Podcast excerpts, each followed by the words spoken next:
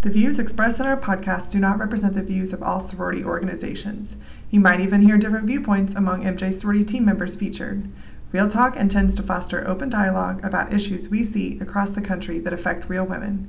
And beyond these thoughts and recommendations, we would ultimately refer you back to local, state, and federal authorities, as well as your own sorority's rules and policies. While we intend to keep content light and informative, there may be insurance claims discussed that involve bodily injury and personal damage of a sensitive nature. Be aware that topics may be a bit graphic and even emotionally charged. Listener discretion is advised. Welcome to Real Talk with MJ Sorority, the voice of sorority risk management, where we talk about the big risks, small questions, and real challenges sorority women face today. MJ Sorority is the premier insurance agency for women's sororities. We are passionate about educating and empowering our clients. We believe that striving to be unique never stops and that by promoting safe decisions and smart risks, we can continue to create spaces for women to grow, serve, and lead. I'm Sarah. And I'm Allison. Be sure to stick around for the end of the episode where we get into what we can't stop talking about, besides sorority risk management, of course. For now, let's dive into our conversation and let's get real. Today, we are talking about who we are uh, to even be talking about risk management on this podcast, why we are starting a podcast in the first place, and what we think that you, as the audience, will gain by tuning in to hear more about risk management and sororities. So let's start with who even are we? So, we are a currently all female team at an insurance agency in the Indianapolis area. We insure most of the national and international sororities that are part of NPC, the National Panhellenic Conference in the United States, Canada, and now Israel too. These sororities each have anywhere from 50 chapters to 180 chapters active on college campuses. So when we say we know the ins and outs of women's sororities, we really do. And what do you do, Sarah? Can you tell us a little bit about your role at MJ and what you do day to day? So my title is Director of Risk Management Education which is a quasi fancy name for um, handling our website, our resources, our communication, um, everything that we do from an education standpoint, really partnering with the client executives um, and the whole team to just get information kind of out there into the hands of our clients. So that would be everyone from those collegiate officers or members all the way up to um, older volunteers that have maybe been, you know, serving as a house corporation president for decades. So, um, really trying to kind of hit lots of different audiences and make sure that we're getting the information out there into the hands of the people that need it. What about you, Allison? What do you do? Yes. So I am, my fancy title is client executive, and essentially that means um, that I manage the insurance policies for six sorority headquarters in all their locations. So, like Sarah said, top to bottom, bottom to top, everybody involved in the organization. Um, for those six sorority clients, I handle most everything. Uh, just making sure we have all the details to renew their coverage, their insurance coverage each year, and make changes throughout the year to their policies. I answer all sorts of fun questions about what is and what is not a good idea from an insurance agent's perspective all the time. Um, so knowing that, and, and because um, Sarah has her background with so many resources that we put together, and I kind of have uh, sort of that frontline perspective of just all the random questions we get asked every day. Uh, that's that's kind of why we're here to do this together. So we partnered up to the, to do this because we are not only the two podcast nerds on the team for sure, uh, but we also both bring the perspective of someone who works on creating resources and communication tools every day, Sarah, and me, who um, answers all sorts of risk related questions from clients every day. Plus, we will be bringing in other team members, industry experts, and all sorts of surprise guests throughout our upcoming episodes. So, Allison, let's turn to our main topic for today. Why are we starting a podcast? Great question. Uh, that's a good place to start, huh? Why are we do- Why are we doing this in the first place?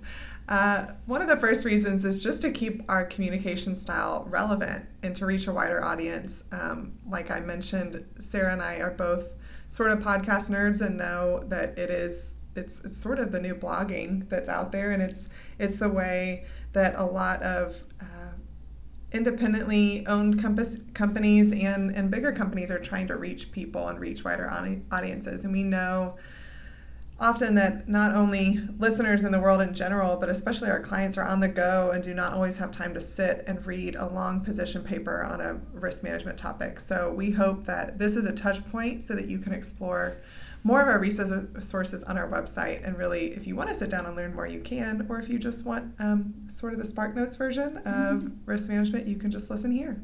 That's right. So, another reason that we really wanted to start the podcast is it gives us a little bit more space for nuance um, in our maybe position papers, as Allison mentioned, or um, newsletter articles or something like that. Our clients don't see the discussion that goes on behind the scenes. So, sometimes we, most of the time, we even disagree within the team about like what a new, maybe a question that comes up about some risk situation that's come up. So, um, the podcast gives us an opportunity to show our clients that kind of conversation behind the scenes. It also helps us just to demonstrate the expertise, our own expertise that goes into developing whatever our positions might be. So, like, you know, designated driver programs or something like that. Even though that's a has turned into one or two page position paper on our website, there are hours of conversation that went on behind the scenes to come up with that simple position paper. So this just gives us our clients an opportunity to see all that goes on, kind of um, the nitty gritty behind the scenes of our conversations and our expertise, things along those lines. For sure, because it's not always a clear cut answer, and, and, we want you to see how, if we do get to some sort of clear answer, how we even got there right, in the first exactly. place. Uh, it's also an opportunity to support um, our partners and, and your partners in the industry. There are so many really cool experts out there in the both fraternity sorority world and also just in the university collegiate world uh, who have all sorts of great experts or just as experts have all sorts of great just resources and opinions to share. And so this kind of creates a platform to bring them in and give them a chance to get in front of you guys. So many times we're at a conference and we hear someone great and we just think man it'd be great to get them in front of everybody that we talk to um, in a very easy to access format. So that's what this is as well. Yes, and along those same lines, um, as Allison mentioned, she is a client executive for six sororities, and so we have two other client executives. And so this just, we're bringing in the whole team. Um, not on every podcast episode, but depending on the topic, we'll bring in different team members. And so this is an opportunity for our clients to hear from the entire MJ sorority team, maybe not just your client executive, and kind of broaden your connection to all of us. And lastly, we really just want to get the opportunity to have a personal connection with each of you out there and just have a touch point for you guys so that if you do pick up the phone and call us and contact us, we're not just an insurance insurance agent's voice on the other end of the phone, but you get a little bit of a better idea of who we are, that we have real lives, we're making decisions about risks on our own every day, and um, that we really try to bring a realistic perspective to all of this and not just be um, the insurance fund police, that we really um, are trying to think from where you guys are sitting um, and also from our own life experience. And you'll get to hear a little bit of our backgrounds and what that looks like.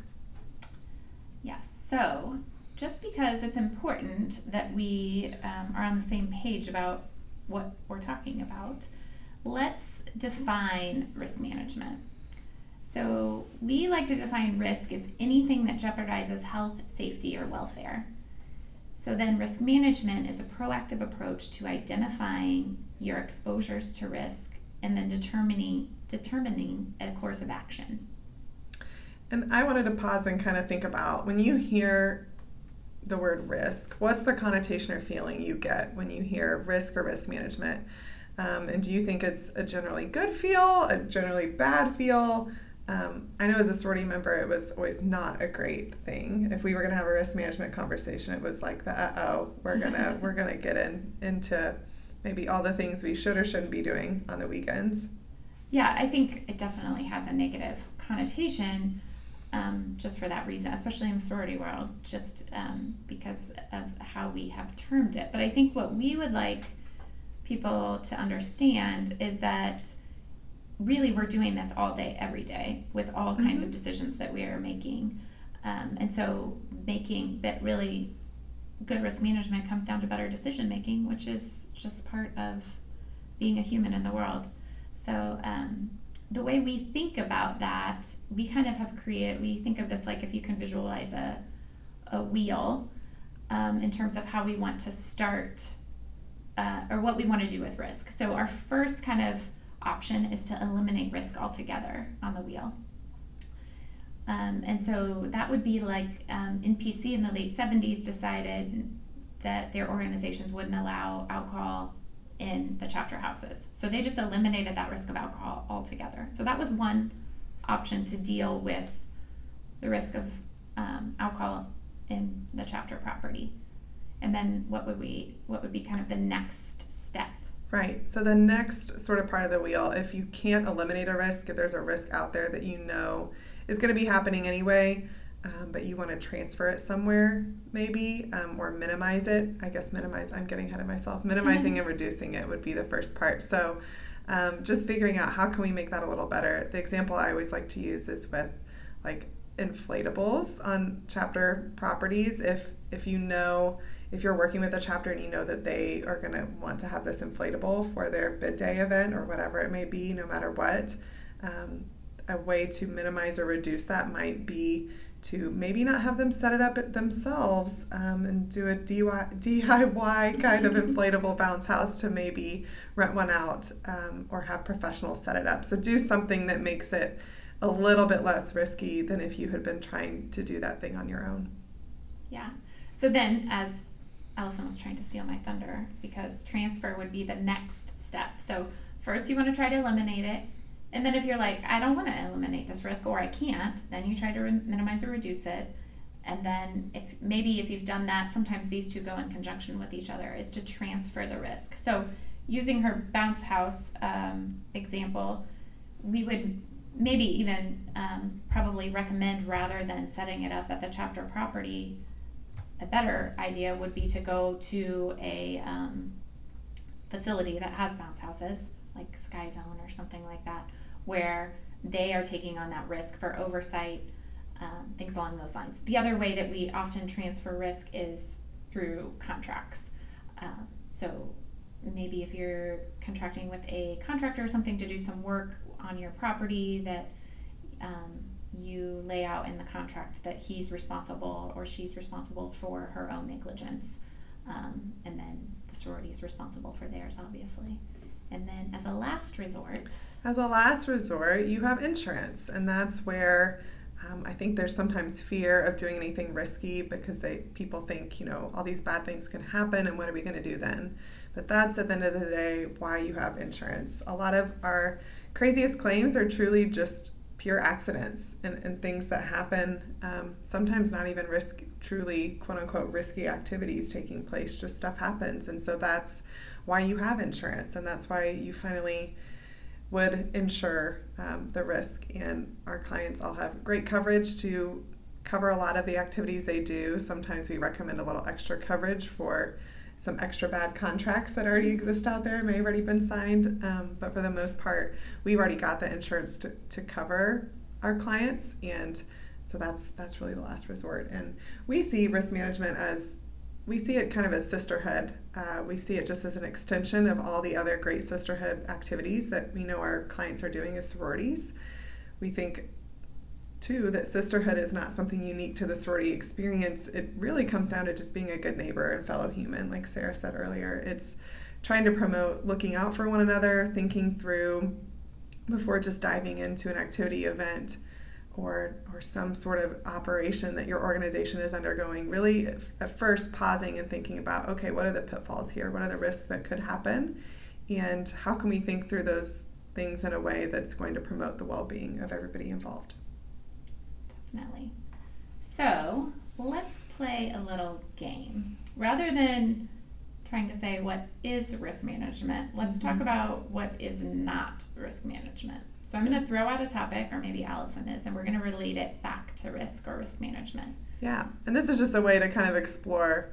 We really want uh, you as an audience just to think about the fact that risk management really is is in everything. So this is almost a challenge to see can we take a topic and not relate it back to risk management because I'm pretty sure we can with most, most anything. Yes. It's kind of what we do every day. I So was say, maybe this is our special skill. yeah, for sure. Um, so let's start with some topics we get asked about a lot. Uh, drinking could be the first. Sarah, what is what does drinking have to do with risk management? Well, obviously, there's all different um, facets we could go with this, but let's take um, designated driving um, and say that if you're going out to the bars tonight and maybe you know going to have a few drinks and you don't feel comfortable driving, then calling a friend or um, an Uber or something, um, making that plan ahead of time, thinking that through, or deciding you know what, I have a big test tomorrow. I'm not going, I'm just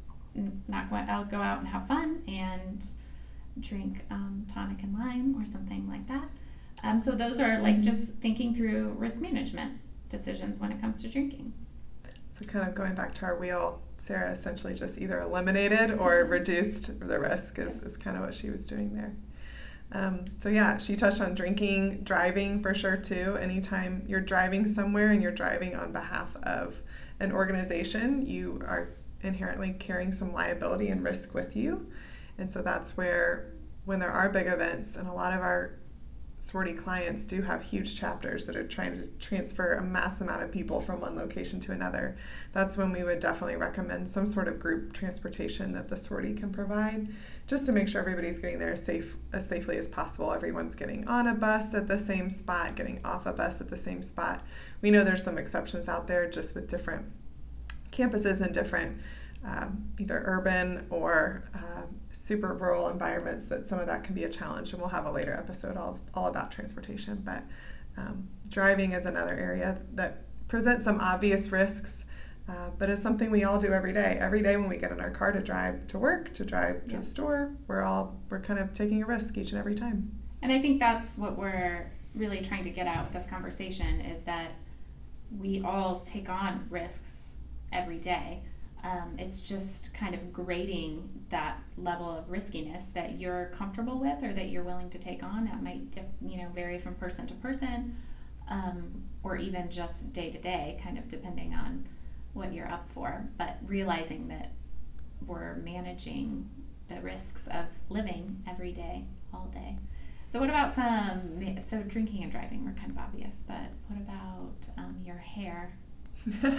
yeah, this was a funny example I thought of was just getting a haircut. Uh, you may not always think of that as a risky thing, but it kind of can be, especially if you're in a new city, a new place, need to get your haircut, need a trim, need something, um, and you're going to an unknown person. I recently did this. I tried uh, an Aveda salon, which was a new experience for me. So you're working with people that are in cosmetology school learning how to do this. So it's a little bit, to me, it was a little bit of a risk. I thought I'd never done it this way before. It's definitely cheaper and it gives us somebody the opportunity to practice.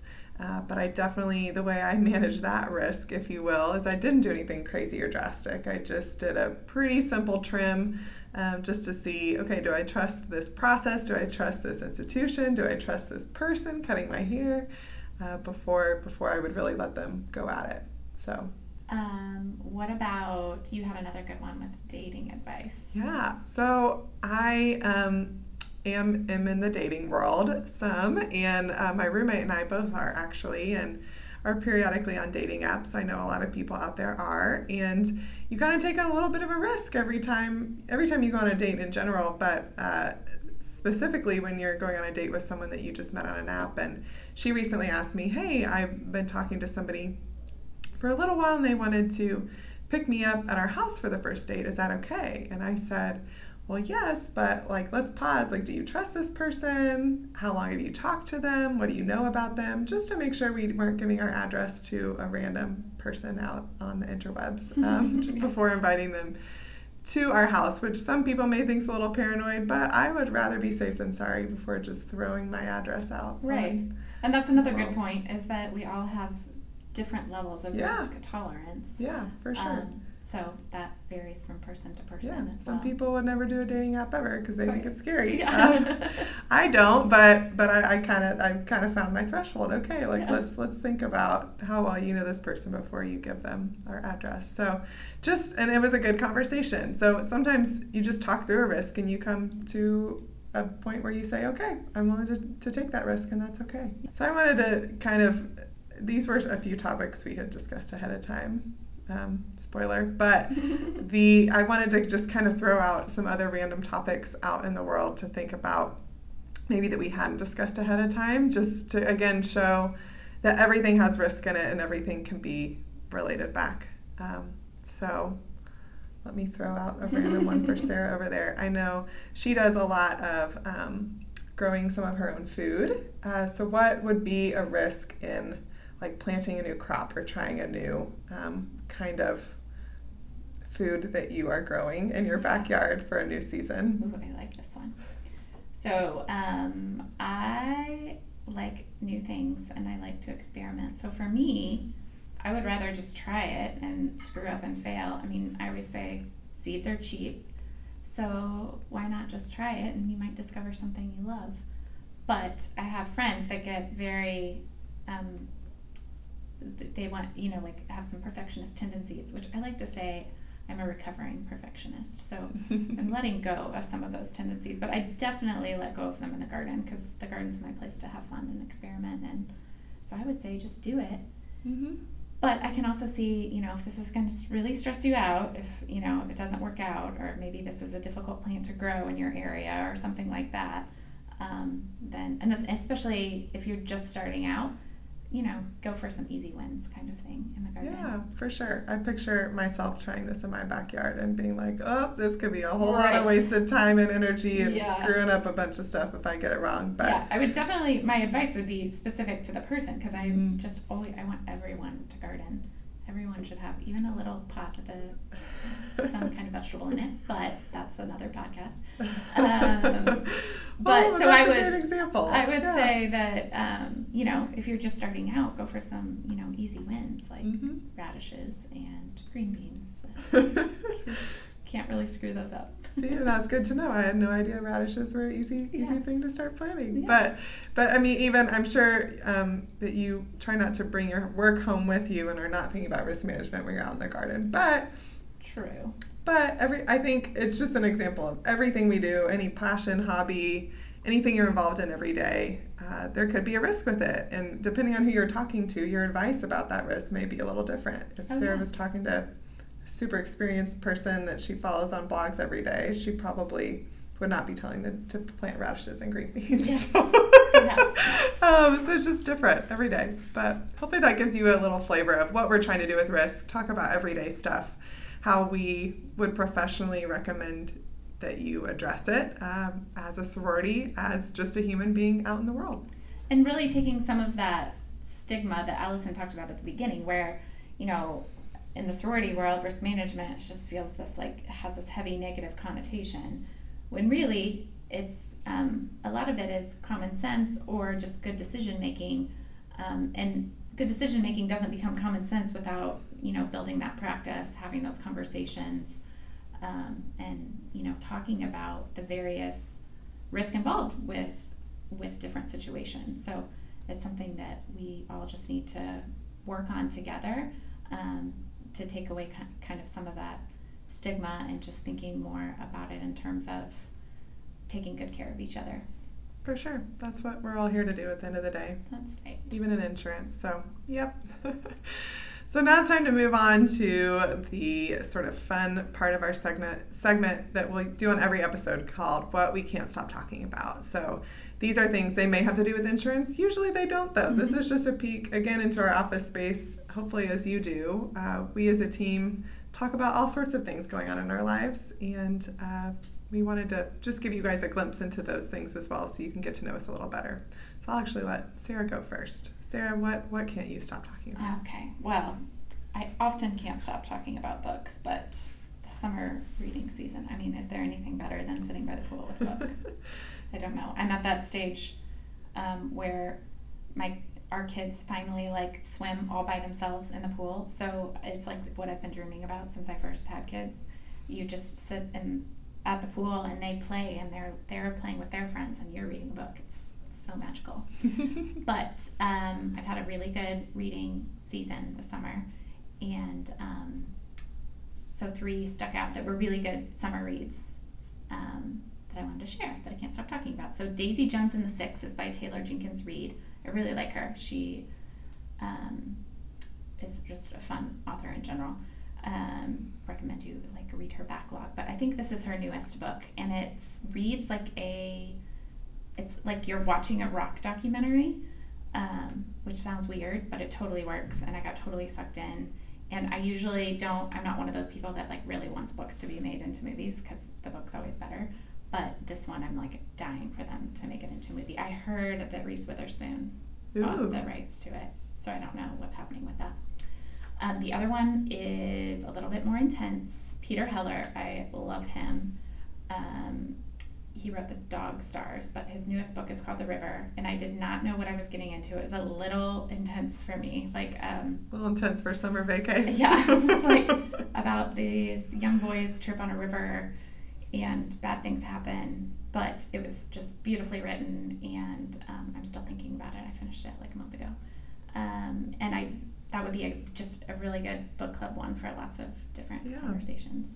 And then the last one's a fun one. Julie Buxbaum, Tell Me Three Things. I think this is technically YA. I'm not really sure, but it was so good. Um, really sweet, like high school love story, but with um, an element of she is mourning, and there was some really like surprisingly practical, good stuff about how to what to say and what not to say to people that are going through you know something really difficult. So those are the three I can't stop talking about. What about you, Allison? What Love can't it. you stop talking about lately? Well, Sarah's always got good book recs, and I go to her for them a lot. So I'm sure we'll hear more book recs throughout yes. the course of this I'll podcast. have to spice it up with things. well, and for me, I'll have to spice it up with things not related to music. I spend a lot of time thinking about music, looking for new music. I'm the person that is always looking at my release radar and Discover Weekly on Spotify every How week. How do they know you so well? They, I know it's it a, it's crazy. It does it weird makes me, out. feel very predictable. All the algorithms because out there because they're so good. I know like, they're so good every week, and it's gotten the more and more I listen, it's gotten better and yeah, better. Yeah. And sometimes when I skip a song, I'm like, oh, but like I still like that one. Don't take yeah, it out of my right, right. Just not right now. Just not right now. Um, but yes, I I I love music. Uh, both old stuff, new stuff. Rediscovering old favorites is also fun. Um, I even have a little side hustle as a DJ, which you might hear me talk about from time to time. Uh, I took classes here locally and learned all about it and got the equipment, and now I play at local events like corporate trainings, weddings, kids' birthday parties, sorority events, you name it. Um, but something people ask me about a lot since they know I play music at weddings is what I what is on my do not play list at weddings, what I don't like to play, and I know there's some controversial songs out there like Old Town Road that are splitting the universe and either loving or hating them. but the sort of ones for me that um, may get me some hate mail for the songs I don't yeah, like to play. I know, I'm looking at this list. um, the first one is Cha Cha Slide. I just, there are plenty of group dances, and that one is my least favorite. Agreed. And, and again, we're talking about risk. You can usually replace most of these songs I don't like with one that's even better. So before you get mad at me for taking away, just think of all the other possibilities out there. That's what you have to put in the show notes. It's like substitute. This. Substitute with this, yeah. So Cha Cha Slide's not my favorite. And like this, I know this will get people mad at me, but Sweet Caroline, oh, it used to be so good, and I feel like everyone's killed it. Oh, I don't know. I mean, I went to school. When you go to college in the Carolinas, mm, it is a big deal. Just, you just can't. it's can't. just religion. And I'm also, sure. JT just, I mean, the original JT. Yeah. So good. Yeah. So I'm gonna have to I'm gonna have to disagree with that's you. That's fine, and most people do, and that's where if, if you specifically ask for it, I'll, I'll still play it for you. That's a DJ's job. You'll Others, just put your like fingers in your ears. yeah, I'll just kindly stand there and maybe not sing along with you. But uh, and some other songs that just that high school killed for me. They were great in high school, but I sang the heck out of them with friends in the car. Songs like Jesse's Girl, Stacy's Mom, all of those. Like certain like similarities. I know, and I don't know why. It just everyone has those songs that you've listened to so much that it's like okay, but. I mean, I was just at a, a friend's wedding last year, and she was marrying a guy named Jesse, so it totally fit for that. It was perfect. It was perfect. I think so. it's funny that you are how old you are, and those were your high school songs. yeah. I mean, I those don't are know. like very 80s. Yeah, yeah, for sure. Jesse's girl is for sure. I guess that's what goes like- around comes around. Yeah, yeah, for sure. But another episode, I'll tell you some of the ones I love to play. Although I can't give away all my secrets That's of my right. best We have to save those. So Yes. until next time. But um, yeah, that, that's our episode for the day. Thanks for joining us for Real Talk. We want to hear from you. If you have feedback, comments, or questions, send us an email at realtalk at mjsorority.com. Visit our website, mjsorority.com, to learn more about who we are, what we do, and explore our huge resource library. Check out the show notes from today's episode to dig a little deeper into the topics we discussed.